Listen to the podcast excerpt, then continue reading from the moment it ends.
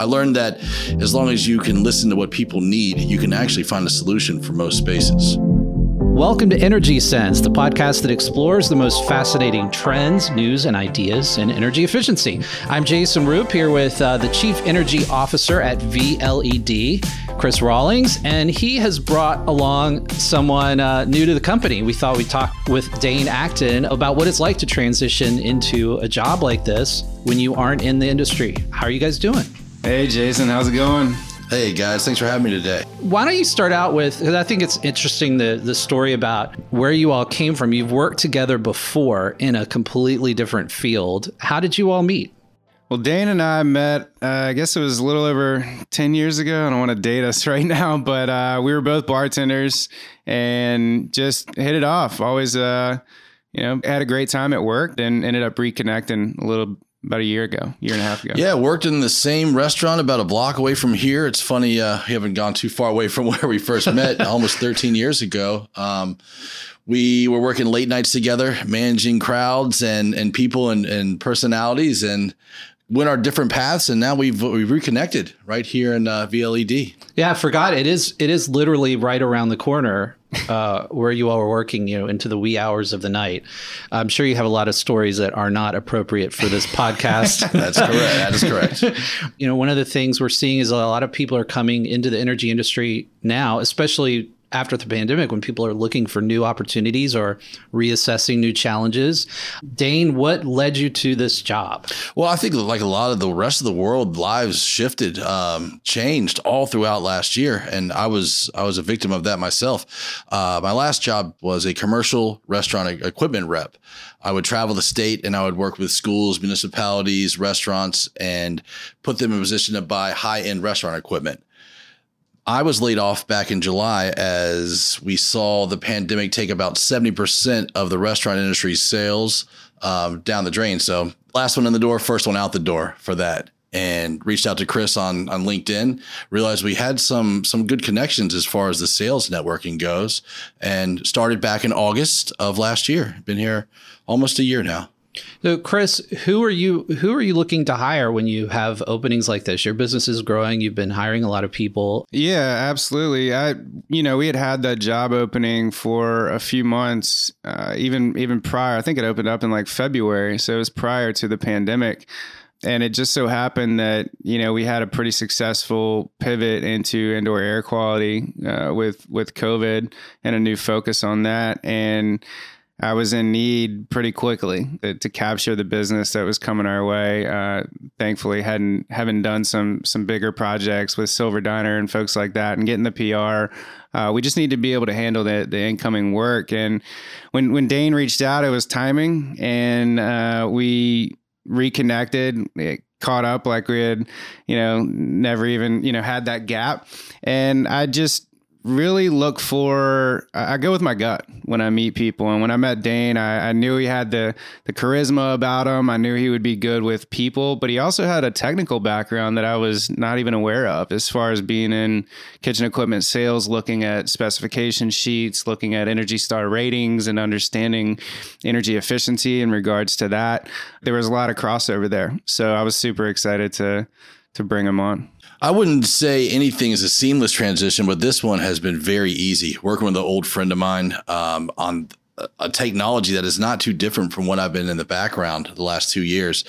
Got in immediately, started learning, started digging into the projects that they've they've worked on, kept going with new customers, branching out to to new areas and and learning about the jobs and different technical aspects.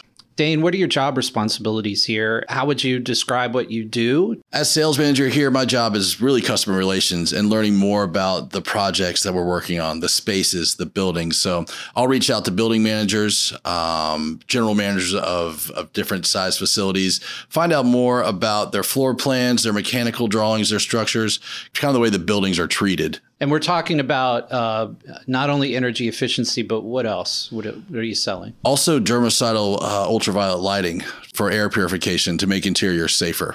It brings to mind this uh, project that you all did recently that really pulled from both of your backgrounds and dealt with uh, some pandemic related issues when you did the Silver Diner project, the chain of Silver Diner restaurants. So let's tell people what that project was about and what your roles were. So Silver Diner reached out in June of last year inquiring about indoor air quality solutions and after discussions with them over a few weeks wanted to immediately roll out uh, the project to 20 of their locations across the Virginia, Maryland, DC area. So we knew we needed some help from a project management standpoint and kind of supply chain and logistics and all that. So Dane got thrown to the wolves a little bit when he first got here. Yeah, the project was already pretty much installed and wrapped up by the time I got here. My job was really to coordinate with the managers and the uh, the owners of the restaurant and say, okay, what do we need to do to keep your customers healthy? What do we need to do to keep these systems up and running? So I would set up maintenance schedules and contracts. We'll go out um, every 90 days. We'll swap out filters. We'll make sure the machines are working clean. And then I kind of coordinate with the managers if they have any questions about their operations. If any of their customers have questions, I'll go and I'll reach out to them as well. So I'm kind of, after Chris spearheaded the project, I'm just kind of monitoring it as it goes for 20 different locations. I would think that the language you spoke in your your years with the restaurant industry was helpful when you were having to go back and forth with managers, get into the building. It's a good thing that I was in the restaurant industry because I can go and talk to the back of the house the same way I can talk to the front of the house. There's I understand what they deal with every day, understand what their customers' needs are, and how hard it is to be a restaurant employee, especially in a pandemic. Yeah. Just a little bit of understanding about how they get through their day and, and help them to make provide a space for their customers to feel comfortable and safe there was a, a, local venue that includes a restaurant, the Common House too, that you recently wrapped up. Uh, can you tell us about that? Common House was a big project for us. We were uh, we were excited to do some some things for them. They are one of the most progressive spaces in the city as far as a, a holistic pro- approach to indoor air quality. They've done wall mounted air purifiers of two different sizes. They've done inline duct, which treats all the building, all the incoming air. And considering that is a four story building with a lot of different spaces, uh, that was a fun one to kind of break down and custom design that building. This might be a little technical question for Chris, but um, you know, when we're talking about adding new systems to buildings, you all are having to deal with the whole building um, energy flow and the usage. How do you do that? Yeah, well, usually to, to break down the process, the first thing we do is look at the current system and how can we optimize the current system with with minor tweaks and changes. So a lot of HVAC systems have been neglected over the years at different spaces, and so a lot of times we're just getting it up to par, and then we're we're trying to figure out how we can optimize it through what we call retro commissioning. So we're making sure that all the vents and valves and everything are opening and shutting the way they're supposed to.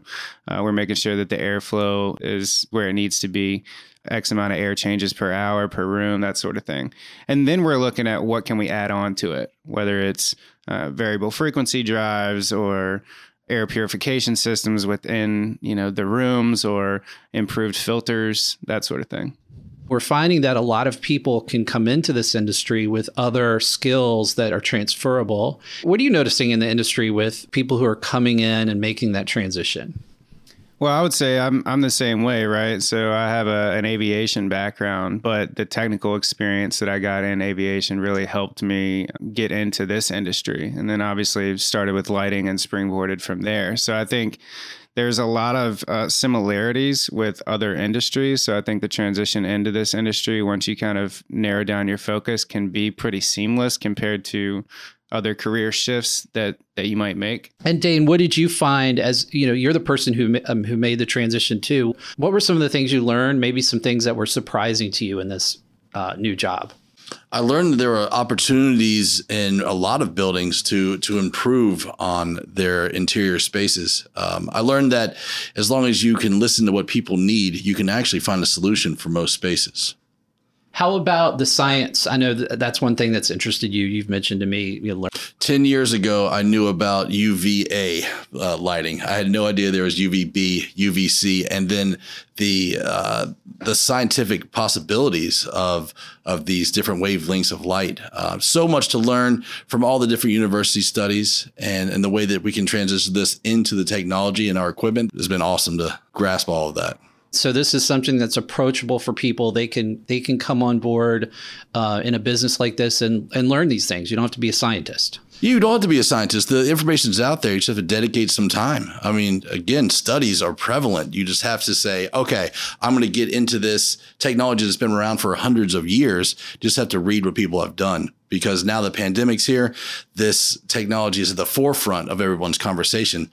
Yeah, I mean, I think it's important to understand that, you know, we have some amazing partners that have multiple degrees and professional engineering certifications and things like that. You know, we tend to focus on more niche uh, certifications like, you know, with the Association of Energy Engineers or US Green Building Council or uh, International Well Building Institute, th- these sorts of things.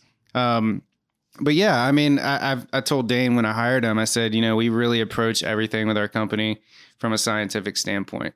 If there's peer reviewed studies, if there's case studies, if there's you know manufacturers that are providing you all of the information that you're requesting if there's third party testing studies and standards that we um, you know make sure our products go through that due diligence that we do with our supply chain with our partners with our products is very intense and so i told them that there would be a lot of homework there'd be a lot of reading uh, some maybe boring papers uh, that, that you're not used to, but especially someone in a sales role, you have to give them enough information to where they feel confident to sell what they're selling and especially during a pandemic when it's a it's a very sensitive topic. You know we've seen in recent news what happens when you put profits over people and you start selling things uh, just to make a buck.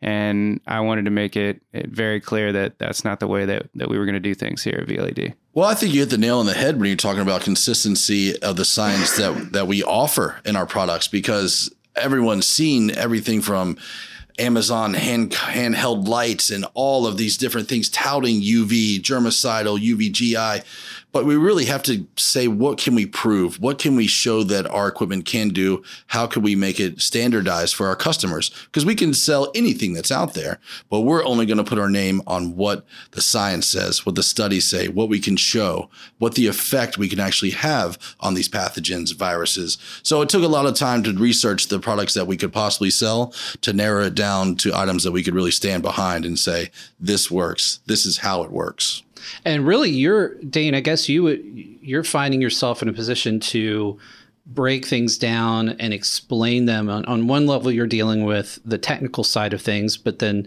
you have to explain these studies in a way that's going to make sense to their particular business. And uh, you're right about that. I'm guilty of diving a little too deep because I've been kind of drinking through the fire hose, if you will, from all this technology. And when I relate it to a customer, sometimes I'll get a, I'll lose them a little bit in the clouds and get a little too too deep in into what we can do. But we have a great team here. So when I'm working with customers, it's great to have the team that we have that can show our customers the way the technology works. We have a good way to show the customers this this technology and information that might be too confusing and break it down in layman's terms to help them understand how we can we can help their their buildings. Can you walk me through a project that you recently worked on, maybe from start to finish, that you were proud of and, and how that went, just to give people an idea of what this job entails? So, we wrapped up uh, City of Hyattsville, Maryland. It was a big project for us. They had three buildings um, that they wanted to get back to full occupancy for their for the people of the city, for the their workers uh, there. So, we did a, a a park that has a lot of interior uh, theme nights and things of the sort, so the community gets together. But they haven't been able to do that since the pandemic started. So they said, how can we get back to normal? We were able to put air purifiers in their building, make the spaces safer. Then we went right onto the municipal building where we had hundreds of employees. Um, city council meets there, the mayor's office, and no one felt safe until we were able to get them back into these working areas they have a brand new public works building that they want to bring up to speed before that went. So that project was, was interesting because we had older buildings with a mix of newer buildings, and we were able to use our technology and our equipment to to provide them safer spaces throughout. That's really interesting. Take me through what it took to accomplish it. Step one is we meet virtually with the decision makers there, and we say, "What do you want to accomplish? What level of sanitation are you going to be comfortable with your building and getting your employees and occupants back in that space?" Step two, we get floor plans, we get technical plans. Um, we comb through those and see what we might need for the spaces. We have a good idea before we go. Step three is going to the buildings, actually walking the spaces, seeing how the air transfers, seeing where the doors, windows, vents are all positioned. Take pictures, take notes, and then come back for a little bit of time and draw it up a good plan before we present it to the customer. And what was the time length of this project from start to finish? We started working with Hyattsville um, early in the fall, and we had the proposal ready to go by Christmas. So I'd say about about ten weeks from start to finish, considering there were three buildings with about probably 140,000 square foot of space we were treating. So it was a bigger project. It took a little bit more time to put together. Chris, what did you uh, what did you learn about Hyattsville? Was this a, a? I mean, you all have worked with municipalities before. Yeah, so it was actually it was a real pleasure working with uh, Hal and the folks at City of Hyattsville. They're very easy to deal with. They got us the information uh, that we needed in a, in a timely manner. So it was just interesting to see the diversity of the spaces. Looking at the rec center, looking at the office buildings, um, you know, police stations, different things like that. So when you're talking about this project, it sounds like you played a number of roles from from customer relations to you know coming up with ideas to the technical specs to project management. So it sounds like people you hire need to be able to kind of go in and out of those different yeah different absolutely roles. and that's really due to the way that we're set up as a company we have what's called like the seller doer model so um, we don't want the customer to have to deal with four or five different people throughout the process. One person that does sales one person that does this does that. We really form a, a pod or a team around that project with the salesperson being the lead. So they'll always be the point of contact for the customer. So all uh, even the technical stuff would flow through Dane. Any of the the maintenance procedures or replacement parts or different types of solutions. You know, obviously we have the engineering team that works on the engineering and designing the solutions. But as far as information that Dane would know, it, it all flows back through him, and he gets to to handle that project from start to finish. So he might not be in the minutia of you know, calculating the measurements and, you know, doing the design work on the back end with one of our programs or something like that. But he's going to know to answer pretty much 90% of the questions that the customer might have. Dane, what are some of the things that you're looking forward to as your role grows here? I'm looking to see this in, entire company grow. Everything is changing so quickly in a good way. We're branching out from what we have our base indoor air quality, LED lighting. Now we're going more to environmental and energy management. We're looking to reduce utility costs for companies. We're learning more about the way buildings can be healthy. Um, as a matter of fact, I'm working on my WELL AP certification. Very excited about that. So maybe be a well assessor one day. What's uh, in the forefront of green buildings. What is that? What is for people who don't know? It's all about the way a building flows, the healthiness of the building and its occupants. So you talk about nourishment, lighting, sound, um, even nutrition for a building, and the way that you can create these spaces for people to get back to work and create healthier people through the way these buildings are designed.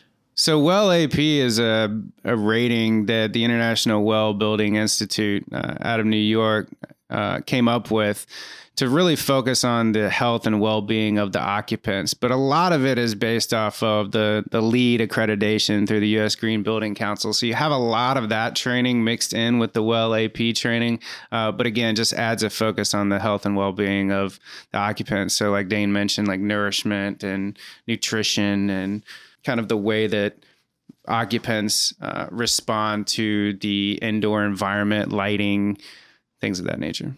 As somebody who's looking at this from outside of the industry, to me, it seems like uh, people are really seeing how all this works together. That energy isn't kind of over here in a silo, that it really is part of going back to work, the air quality of schools, your children, you know, it, it's all related. So it sounds like that brings it all together. So, as an engineer, we obviously look at systems and run comparisons and run numbers, but it's really about the occupants of the building as well, right? That's a huge piece to any business, and whether that's your employees or your customers. So I think people are starting to realize the relation between the building systems and the occupants and how important it is for them to not only run efficiently uh, from a saving standpoint, from an environmental standpoint, but how those systems create a healthy environment for the occupants. Well, final question to Dane. Um, for you know, we've talked a lot about people transitioning into this industry.